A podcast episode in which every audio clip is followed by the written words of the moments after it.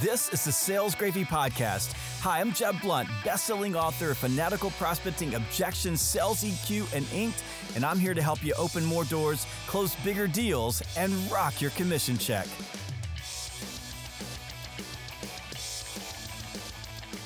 Welcome back to another episode of the Sales Gravy Podcast. With me today is Will Yarbrough, who is head of sales for a company called Fleetio. And we're going to be talking about what it means to be human and be a seller in modern day society. It's going to be a fantastic conversation, and you're going to be hearing from someone who is in the trenches every day getting it done. Before we get started, I want you to go check out Sales Gravy University.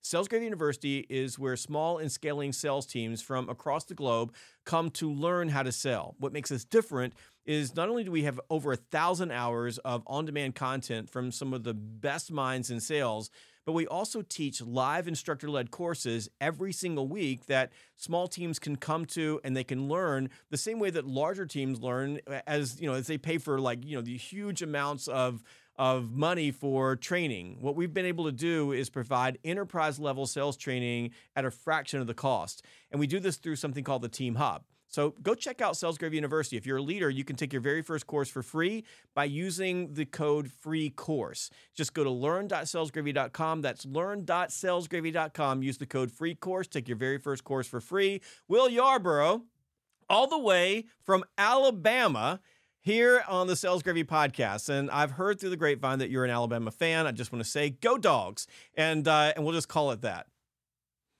That sounds good. Great to see you, Jeb. Thanks for having me on. He didn't even flinch. He didn't flinch. So he's, he's got, he's still got that Alabama's number one in the SEC thing going on. Um, I don't know, man. You've been giving us a run for our money these last couple years. Well, you know the uh, we, we we truly believe in Georgia that Nick Saban is the devil. I'm you know he's uh, he's the hero in Alabama, but um, but it's a uh, it is it's it's a rivalry rivalry that I think is probably going to heat up over the next few years. Uh, so you're you're a sales leader working in um, a, a, an industry where you you provide fleet management software to companies that are running over the road. I'm, I'm assuming they're running um, commercial fleet fleets, they're running independent fleets, but you help them basically manage their fleets through your software. And as I understand it, you're selling primarily uh, via an inside sales organization. So these are folks who are selling on the phone, they're selling through video, they're trying to connect with people. And uh, I know your industry very well. So it's not only you're just trying to connect with people, you're trying to connect with people in a lot of cases that are moving. So, um, so I want to talk a little bit about that that process and how you get there. But first, let's start with giving the audience a little bit of your background. Like, how did you end up where you are now? Sure. Yeah, so um, uh, for better or worse, I'm a career salesperson, and uh, I think I tell my team this as often as I can. I think sales is one of the best careers out there, and specifically one to get into as early as you can.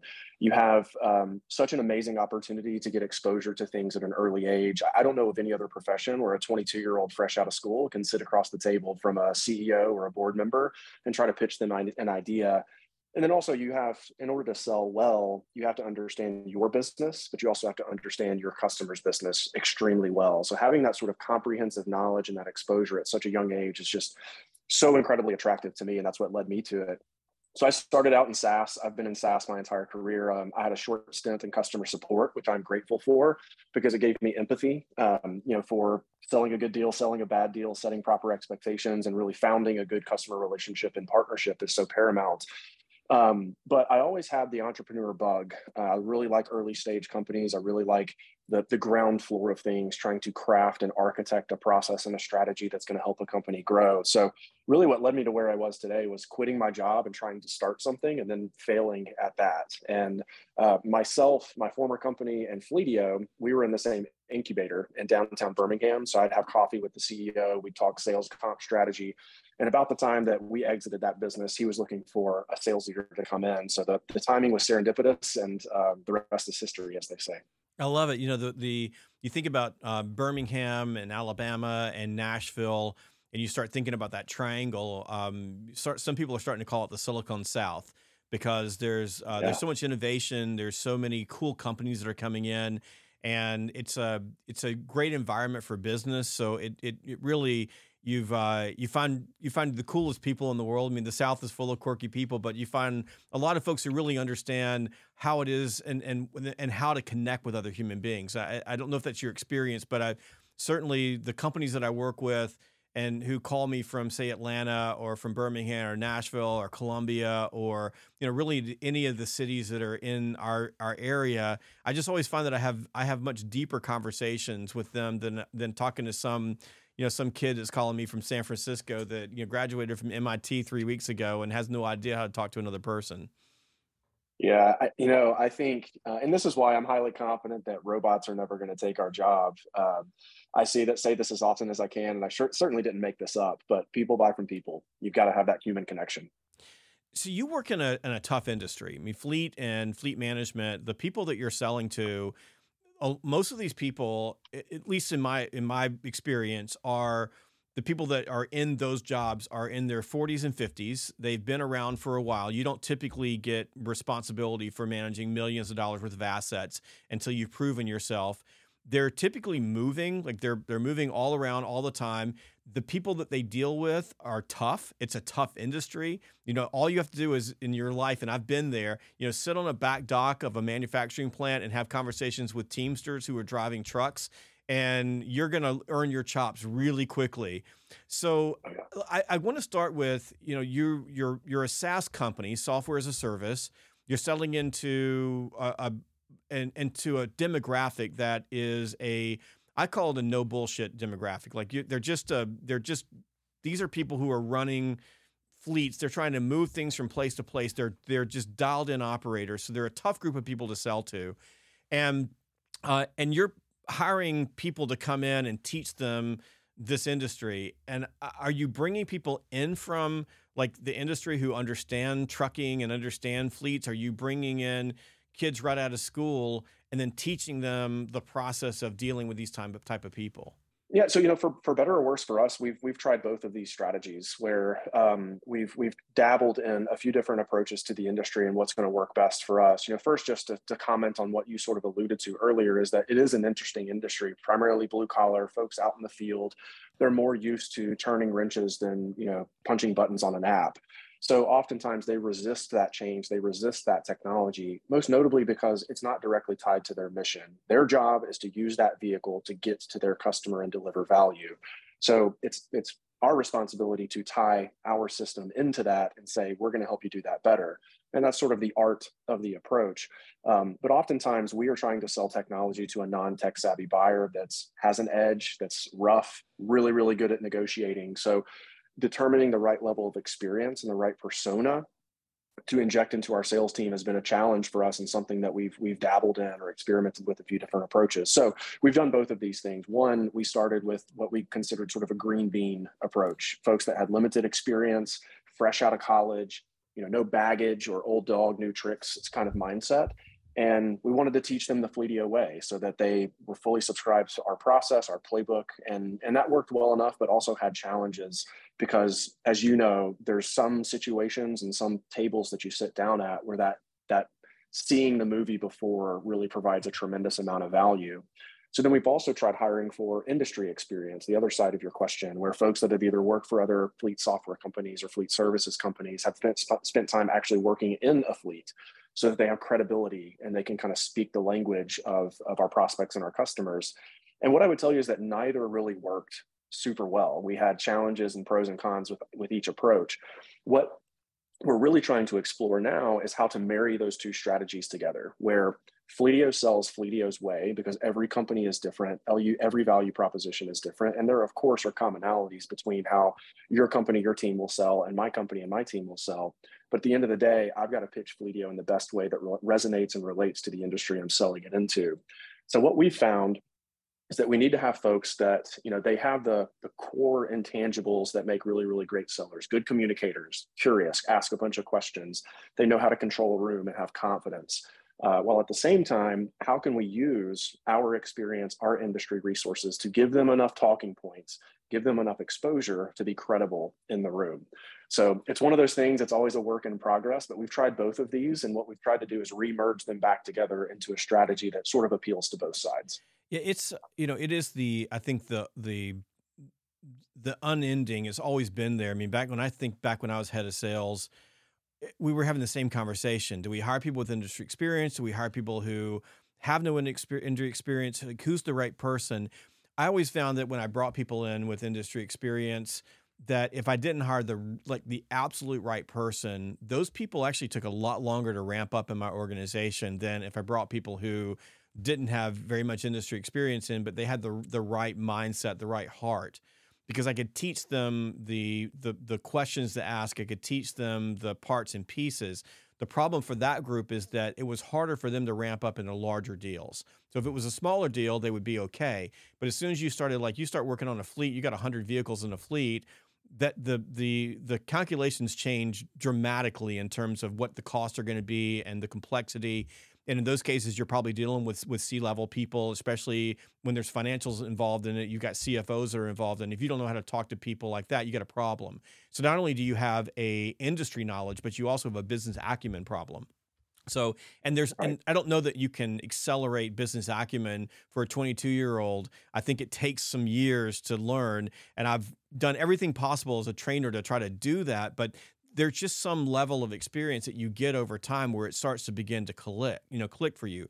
But what you can do is you can take those those individuals and you can teach them how to ask the right questions, how to surface challenges and problems you can teach them, uh, uh, you know, what's the what's the place where for a fleet there's the most opportunity for them to be able to get ROI from the software. So I don't know a lot about your industry, but I would ex- expect that if I'm running a fleet, if my mission is to move things from one place to the other, which means that wheels have to be turning, if wheels aren't turning, I got a problem.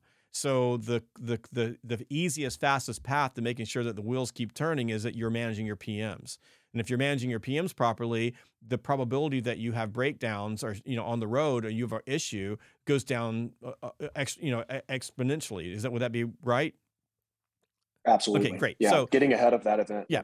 So I know that because I've been around for 40 years, and you know I worked for a company that you know ran fleets, and uh, and I work in the industry and spend a lot of time with people. So I don't I don't know a lot about fleets, but I understand that if I was meeting with someone, I would probably be asking questions about walk me through your PM process. You know, walk me through what happens when you lose a truck on a route. What's the domino effect of what happens in that situation?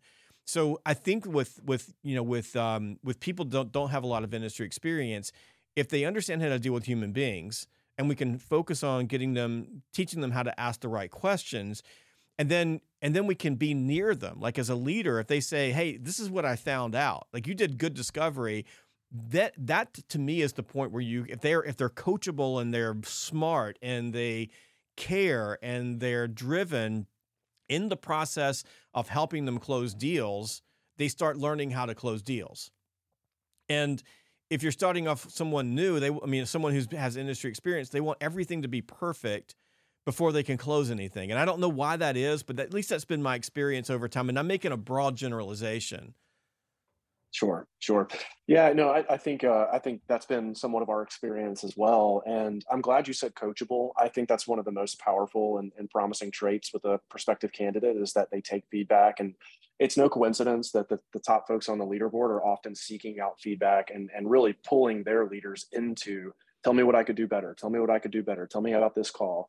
And I think, you know, one of the really important things is is making that gets lost, especially in this world of data, in this world of systems. You know, every sales team these days has five or different systems in their tech stack to help support accelerating sales.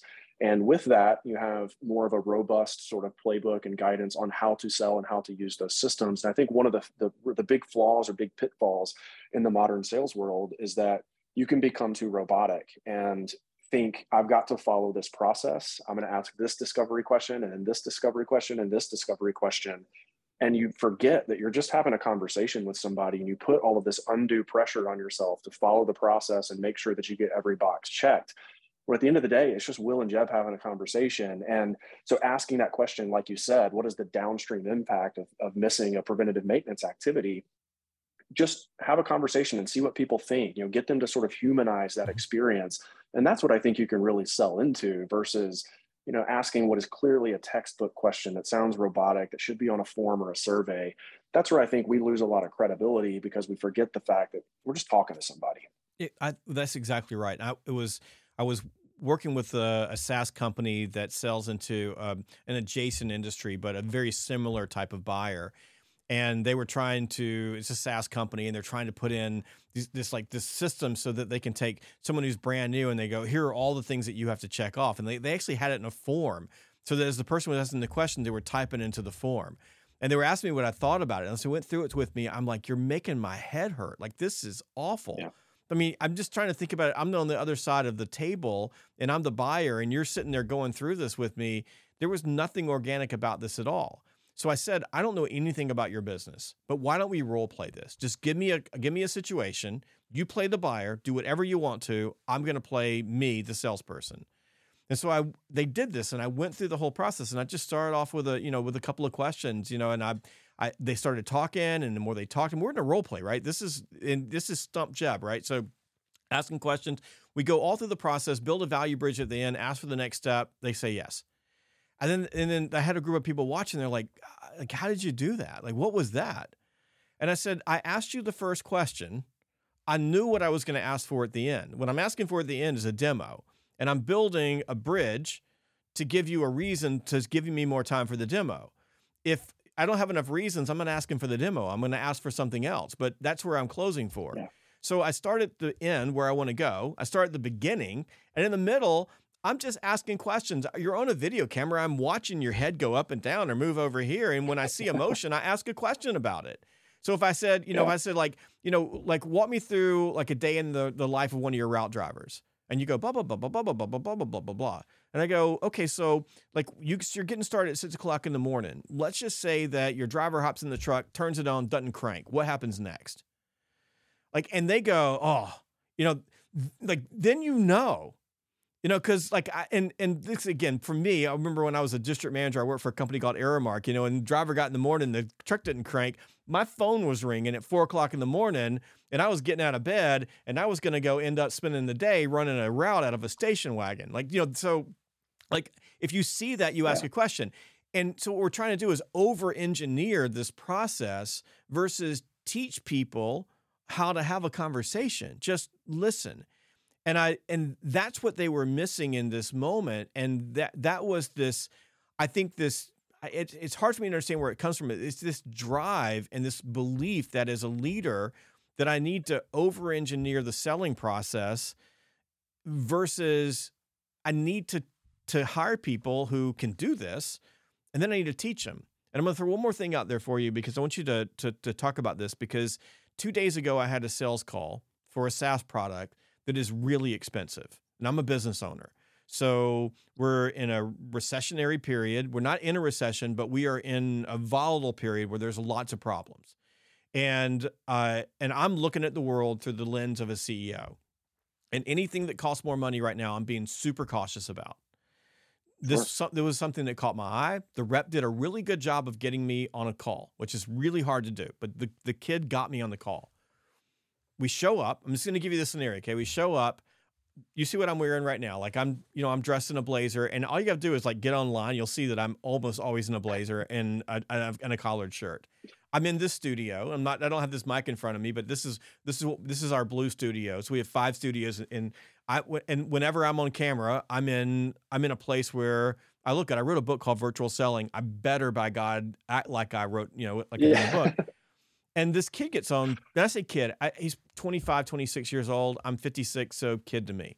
So he gets on and he's wearing a like a sweatshirt hoodie that's that's got some rags around it, like it's been beat up a little bit. And he's he's got like this really awful behind him is like a closet. And he's on his computer. And I'm instantly turned off. Like I instantly look at that and go, like seriously you know and you and it's me like you're i mean you know it's me you wrote me a note you got on because you know it's me and that's how you show up on a call with me seriously so think about that and and that probably wouldn't matter if you were on the call if there was some dude sitting in the you know in the uh, the maintenance shed for a fleet and he's like you know wearing overalls wouldn't care but it's me and then same thing whatever sales enablement platform they're using or whatever their CRM they're using, they've he's typing the content the, the the question. And so he asked me the first question and I give him an answer. He never hears me. And he doesn't hear me because first of all, science has proven that if you're typing, you're not listening. You, hmm. the, the brain doesn't connect and he's going through the motions. And I'm gonna tell you something. It pissed me off. Like I like I I my my temperature rose because I had just like given him this explanation of why I wanted to talk to him and why this was important to me, and he couldn't even remember. And I could tell because he went uh huh uh huh, and then he asked me the next question. That was like, and we're ta- talking about little money. We're talking about big money, big money software yeah. for a small business. Talk to me about that. Like, and I'm like I'm I'm on a rampage right now with this this behavior because I'm seeing it over and over again why why are reps doing that? Why how are leaders allowing that to happen? Who in the marketing organization failed to go look at the backgrounds, look at how their people are presenting themselves when they're on the phone with the people they're selling to. Like I get that if you show up that way and you're talking to some, you know, bro culture in San, you know, Seattle, but you're talking about Jeb in Augusta, Georgia, you know, eh, who all you have to do is just type in my name and you'll see pictures of me. I'm everywhere.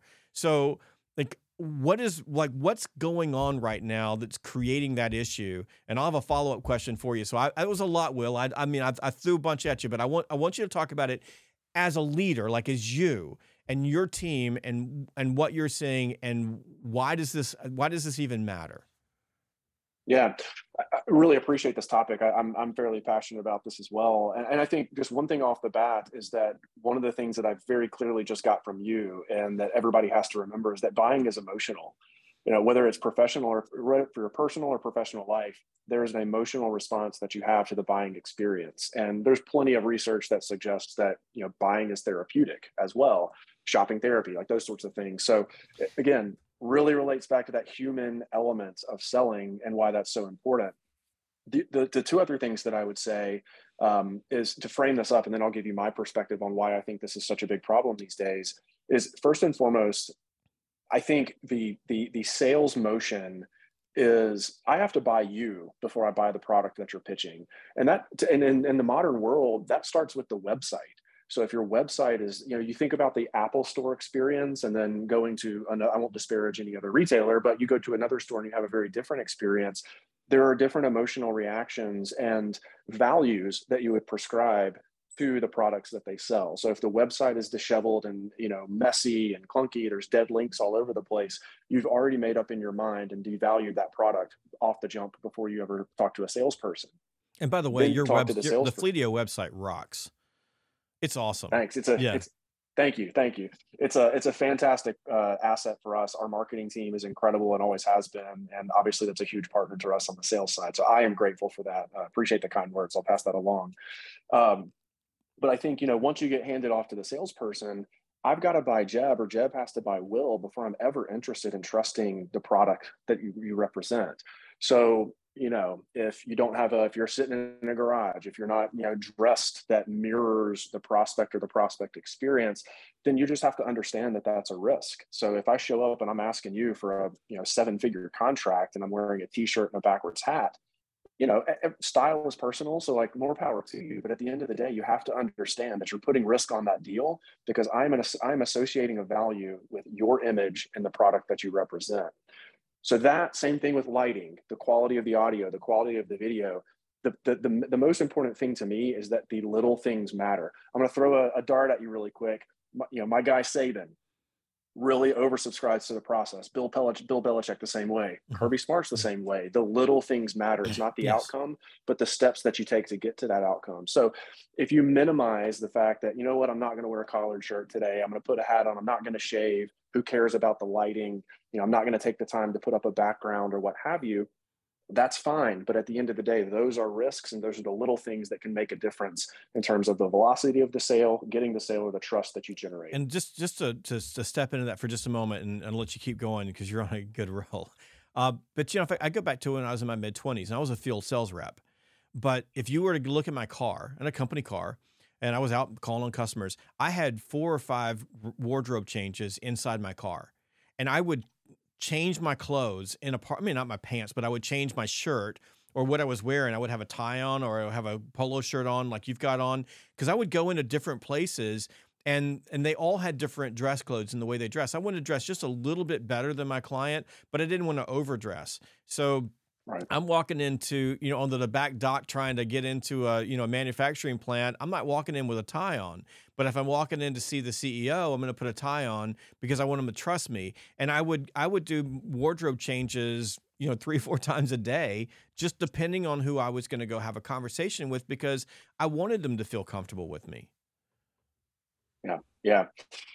No, I, and I think um, so. One of the things that we do is uh, I may not have a change of clothes at my desk, but one of the things that we do and that Zoom or uh, Teams makes really, really easy is you can change your background. Mm-hmm. So if we're talking to Aramark as an example, we'll go pull up a Google image of an Aramark box truck and we'll put it up as the background image. So it's it, there's like little modern tips and tricks that you can do to personalize that experience. And again, pay attention to the little things. It's the same thing. You know, like I'm not trying to sell you anything today, but I went to your website. I know that you've got a media kit. I saw your headshots. Yeah, I mean, you wear you've got a jacket on, so like I I should know. I'm not wearing a Fleetio, you know, branded T-shirt today, which is my typical wardrobe, very intentionally for that purpose. So I think that just goes back to one of the legacy fundamentals of sales, which is you've got to be prepared. You've got to do research on who you're trying to sell to, because again, um, what was the Dale Carnegie thing? The sweetest sound that anybody can hear is the sound of their own name it's the same thing. You're going to be drawn to me or endeared to me if you know I did research on you and I know more about you than I did before I walked in. So I think we just going to, you know, to the last part of your question, like why are leaders allowing this? I just think we've gotten lazy, and uh, uh, uh, in, in, in the spirit of being lazy, probably the easiest thing for me to do is to blame COVID. You know, we all had to go home. People stopped wearing suits. Everybody got used to doing things on video, and there's a lot of positives in that. But at the end of the day, I think we kind of lost touch with some of those those fundamental things those little things that really matter a whole lot more than people understand. And where we've over engineered stuff is you know validation rules in the crm the checklist that you've got to go through to sell somebody um, you know pre-automated approvals for discounts and negotiations and all those those sorts of things. There is an art and a science to everything but i think the pendulum has swung way too far on the, uh, the, the science side. We've just forgotten how to do the art of selling and having conversations yeah, I agree as well. You know, by the way, I have a there's a little rack over here. I have a change of clothes in every studio. So sometimes I'm on camera all day long because so much is virtual, and I'm changing clothes yeah. all day, mat- mirroring and matching my clients and who I'm going to be spending time with. Um, and yeah. I and I know it's you know I love what you said. It's about the little things. To me, it's always been about the little things. So you mentioned Dale Carnegie. Brian Tracy had this riff long, long, long time ago. So go back 20, 25 years. Brian Tracy was doing the same thing that we do at Sales Gravy today, but he was he would talk about uh, uh, horse races, and I. I, I uh, right now, as soon as I say, I, I remember because I remember I listened to this. I was in Little Rock, Arkansas. I must have listened to us there because I can always remember where I was. But he would he was talking about racehorses, and he would say, you know, if you think about a horse race, he said if over time, statistically, most horse races are won by a nose. He said, but the difference is the horse that wins takes on a million dollars, and the horse that loses takes on two hundred thousand dollars. And by the way, same thing with golf, same thing with basketball, same thing with car races. Like it's always by a little bit. And and and his point was is that if it's just a little bit, if it's a nose, what's the difference? And the answer was it's hard to know exactly what the difference is. It's hard to know what it was, but it could have been the color of your tie. Which, by the way, yeah. back when I sold in Clemson, South Carolina, and I'm a I'm a diehard Georgia fan. when when before I crossed the city limit of Clemson, I had an orange tie on because yeah. I'm in Clemson. You know, and nobody wants to see a red and black tie in Clemson. That's just not the color that's there.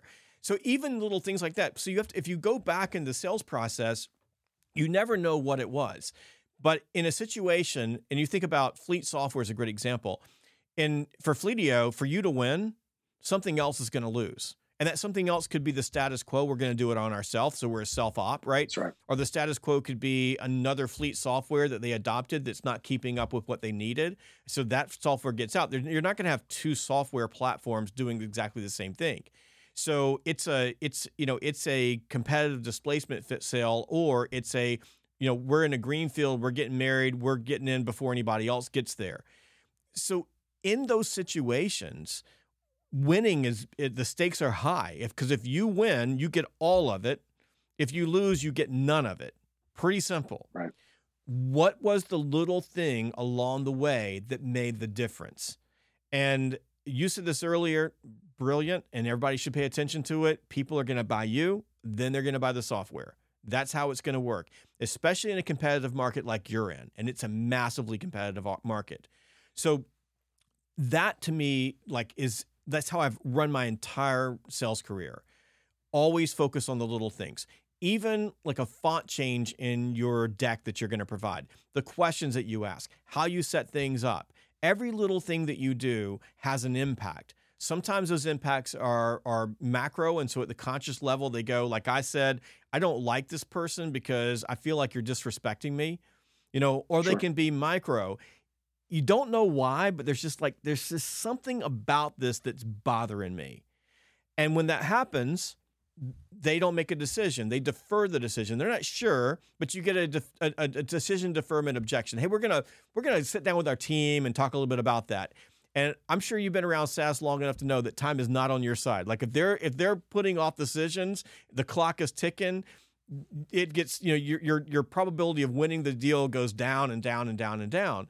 So it is that that that paying attention to the details. And I think I think you're right. I think we've gotten sloppy. I think that that in some situations there's this belief that our systems and processes will carry us so that we don't have to be good at the craft. Like so we can we can systematize something and then you you can show up with your hat turned backward and not going to matter. I think some of it is it's just societal. Like, you know, we've got this the internet and Instagram and TikTok and we're you know, we're out there trying to be influencers.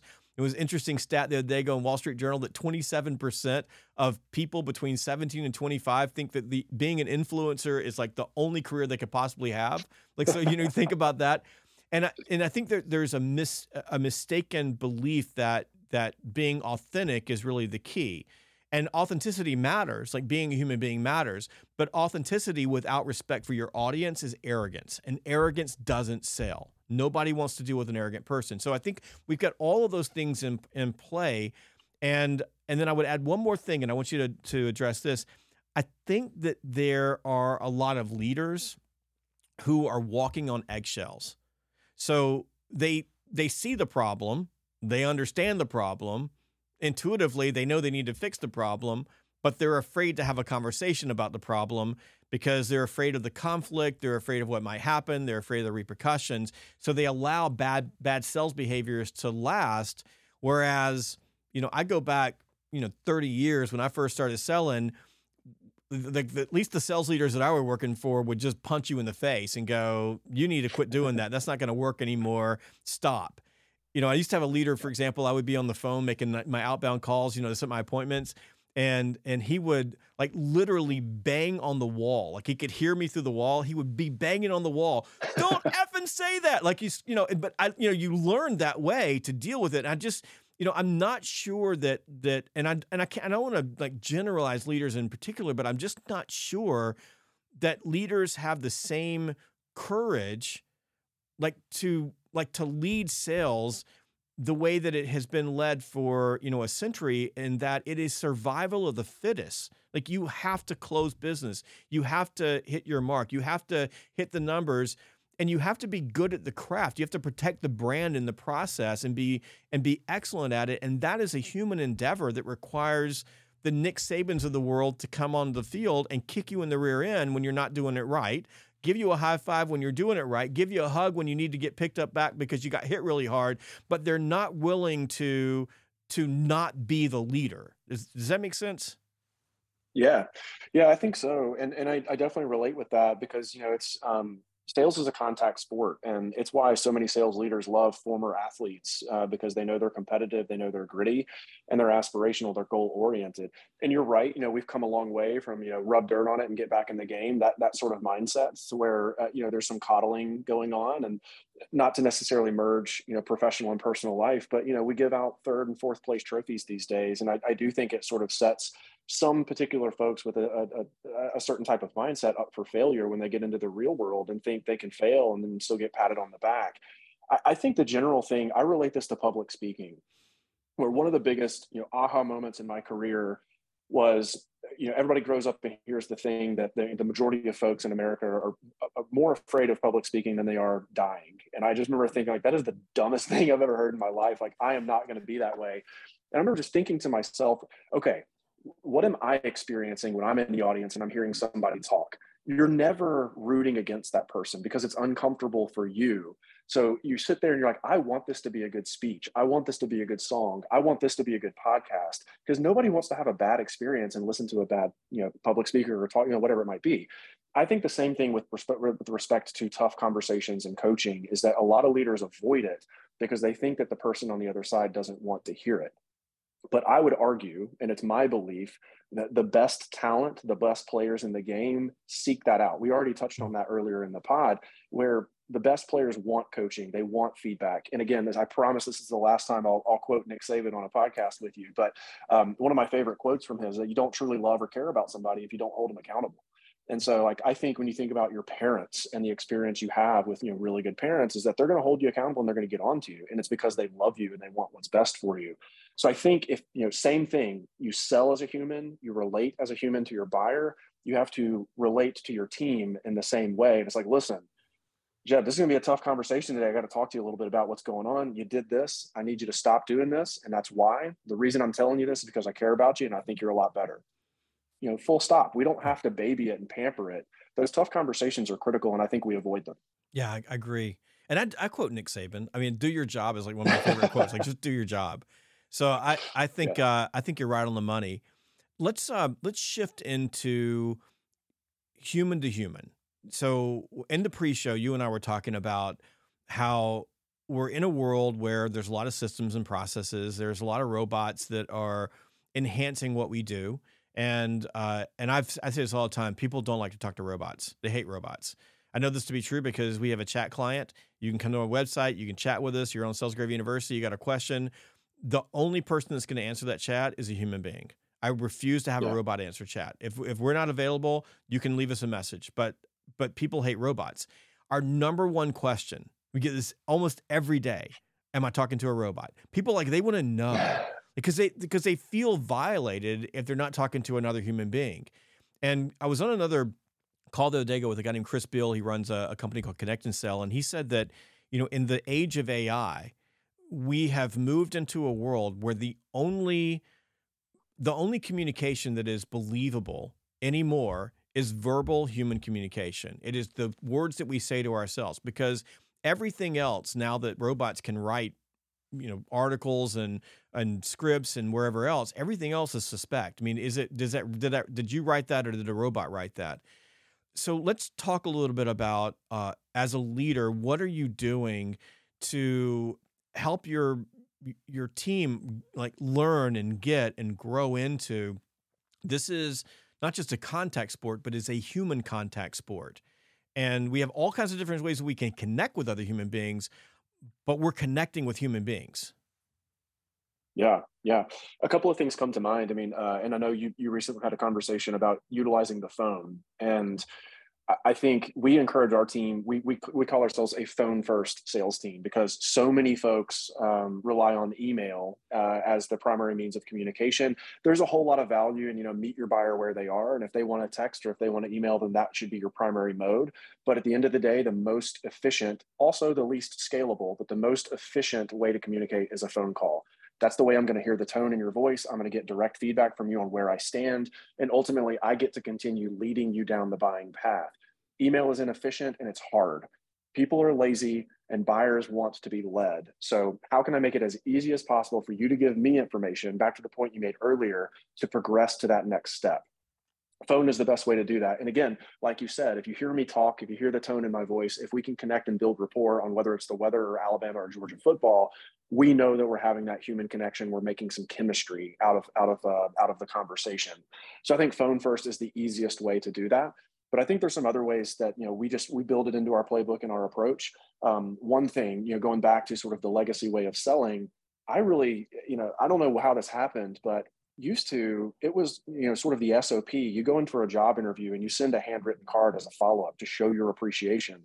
I think the same thing is really important in buying because it's it's that that is going to differentiate you from the rest of the sellers out in the world because most of them are lazy too and they want to take the path of least resistance. So a handwritten card is a great way to shoot and by the way you can get a robot to write a handwritten card for you you can days. but but you know perception is reality so you can have the perception that you took time to write down a note, send it to somebody extremely personal. And again, it just perpetuates that human connection. I think the other thing that we coach folks on is that, you know, in terms, if you do have to use email, then make sure that you personalize. Two things that I don't think sellers do enough of is one, post demo, send the follow up email and summarize the conversation. This is what we talked about. These are the values that I think I can share with you and that you, that resonated with you. This is how I think we can help you know, do you agree? You know, whatever. I'm being, you know, simplistic and reductive in how I'm describing it, but send a personalized follow-up email that, you know, captures the conversation. That only will help you progress the conversation forward. And then similarly, let's just say on a generic email, I hate the check-in email, and it's something that so many sellers do. Hey, Jeb, just checking in. Mm-hmm. Wanted to see if you had a chance to talk to your boss about the budget. Can we move forward together? Super lazy, super self-serving. You get absolutely no value out of that communication. I could do the same thing. Every seller needs to do that and check in, but I could take five minutes, five seconds really, and Google you and determine do you wear jackets? You know, kind of relating back to what we talked about earlier. But say, you know, hey Jeb, just checking in with you. I know you're supposed to talk to your boss today about budget. Wanted to see if it got approved. By the way, I ran across this article this morning, made me think of you. I thought you might be interested in reading it it's my opinion that you're going to have a completely different feeling after reading those two different emails. And it's a very simplistic thing that I don't think most sellers do to help, again, sort of um, further that human connection that we would have on a phone call, as an example. Yeah, you know, one, one of the things my son does, uh, he's a tremendous, uh, tremendous sales professional, but like after a demo or after a meeting, he does a video and just summarizes those points. Love so it. he'll he'll write it in a in an email and he'll send the video over as well and it it just works. Like people people love it, and they just like the fact that they're talking to a person who is having a real conversation with them. And the handwritten note is a is a big deal too. I, I, think that you're exactly right. There's all kinds of cool ways that robots will write handwritten notes for you. I've got uh, a couple of people who'll take take a snapshot from like from Instagram or on Facebook, and they'll take a picture that I've posted and send it to me in a card, and I, I love them. I mean, we they're hanging on our refrigerators. Yeah. What what I have uh, like this year has been my like get back to handwritten notes because I kind of got away from it. Uh, and I shouldn't have because I used to, for example, when I would be in the field, I would make calls all day long and I would have a stack of of notes on my on my front seat of my car. And I think if you're making calls at your desk and the same thing, I had a stack of them and they were already stamped. So as soon as I walked out of your office, let's say I came to Birmingham and went, walked into Fleetio and you and I had a conversation about sales gravy. When I walked out, I would write the handwritten note in my car and I would find the nearest, you know, mailbox or post office, and I would drop it in the in the in the uh, in the mail. And I did that consistently. And by the way, I outsold everybody. Like I mean, th- those were those little things you're yeah. talking about. So th- this year, I've just I don't know the pandemic kind of you know screws with everything, but this year, absolute commitment to as soon as I've had a you know an engagement with a client, and so I'm in a little bit different position these days because I'm out delivering training or delivering a keynote. I come in, there's a stack of cards, they're already there. We got addresses on them, they're all handwritten, and I just handwrite a note and say thank you. Just basic. I mean, there's nothing, there's nothing super crazy about it, but it's the right thing to do. But you do kind of have to have a system to help you be more human. And I think that I think that the, if I look back at my own failing over the last couple of years with handwritten notes, it's been I didn't have the system. Like the system is when I have this engagement, then I write the note. And you think there's not a single person on your team that would ever do any harm by as after they've had an initial conversation with someone, send them a note and tell them thank you. Like nothing. What's the downside? I know there's What's the downside? Like there's none. But, but I love what you said there, and and we talk. There's a great book out there called The Checklist Manifesto, and um, we talk a lot about this as a team. And I think this is this is where the intersection of scalability and science can work well with art, and just you know the the, the gift of being a good salesperson and being able to connect with people. Is the Checklist Manifesto sort of the the, the mantra there? Is that pilots, brain surgeons, they all use checklists to remember things or do things the right way. And it's not because they're stupid. It's because there's a bunch of stuff that they have to remember to do. And there's a lot of things out there that can slip through the cracks. So I love the system which, you know, make it as easy as possible for you to systematize writing a handwritten note. And guess what? You're more likely to do it because it's easier and you won't forget because there's so many things that you're trying to remember. So I think that checklist approach and using a system to sort of perpetuate the things that you know are going to be important to you and your customer is a great way to sort of intersect those two side, uh, sides of the, the coin, if you will. So if we really dial this in, this has been a fantastic conversation. I'm, I'm uh, I was giving Will a hard time earlier for the audience because it's almost impossible to get on my podcast. It, Mary Lester, who's our director of operations, said earlier we were sitting there talking, and um, and she goes, "You know how many people like call us to get on this podcast?" She goes, "It's every day. It's hundreds of people that are calling." And uh, and and and she said we have to tell almost everybody no because there's just you know only so much time in your day. So we know Will's good at sales because he's here. I'm so glad that you're here because this was a delightful conversation. And if we think about it, though, what we've basically go back to that that Brian Tracy analogy with the horse race, it's that there are lots of little pieces that go into winning the sale. And the salesperson that's going to win is a salesperson who is more perfect who's willing to, like you said, most salespeople are lazy. So it's the salesperson who's willing to be disciplined all the way through and do all the little things right that gives them the highest probability of of gaining their desired outcome. Would that be would that be true? I mean, we've. I, I would absolutely agree. Um, and I, I, love the Brian Tracy analogy and that you're going to win by a nose. Like you said earlier, sales is binary. You know, I'm not going to get 50% of the the revenue if I come in second place. So it's it's it's really important that you think about those little things and take every advantage that's available to you because again human tendency is going to suggest that most people are going to try to skip a step and take the shortcut and if you invest the time and the effort to go the extra mile it's my belief that you're you're more likely to come out on top. Now, I will admit, I'm sitting here reflecting as we're talking about this conversation that I think one of the most important takeaways for me as a leader that I, I want to go back out to my team and hold myself accountable to is I do think it's incumbent upon good leaders to remind their teams of these things as often as possible. And I think one of the things that we can all be guilty of is, you know, hey, go through the onboarding process. These are the things that we think are really, really important, and we never touch it again. So I think it's really important that we remind folks and educate folks on the value of these things. Otherwise, you know they're likely to regress to the mean and do the stuff that's that's going to be the easiest or the path of least resistance. But I think you summarized it well. Well, we we talked about Kirby Smart and we talked about Nick Saban, and Kirby is a disciple of Nick Saban. I mean, he's a he's a product of Nick Saban, and we could you could arguably say that these are two of the most successful college football coaches of all time. Uh, and there's you know there's there's there's a handful like there's 10 coaches in all of college football that you could put in the same league. But they understand that when they're dealing with elite athletes that they've got to drill and drill and drill and drill. Like you go watch practice they're practicing the basics and fundamentals. They're practicing the hard things and creating that muscle memory so that when they're in the game it all clicks and I think yeah. that I think that your what you just said is super important. I'm glad that you said that. And to bookmark this is as leaders, we have to do the same thing. We have to train and drill and reinforce, and we have to do that over and over and over and over again because everything that we're teaching. I mean, think about me. I just you know I just told you I, I got away from sending thank you notes. I've been doing this my entire life.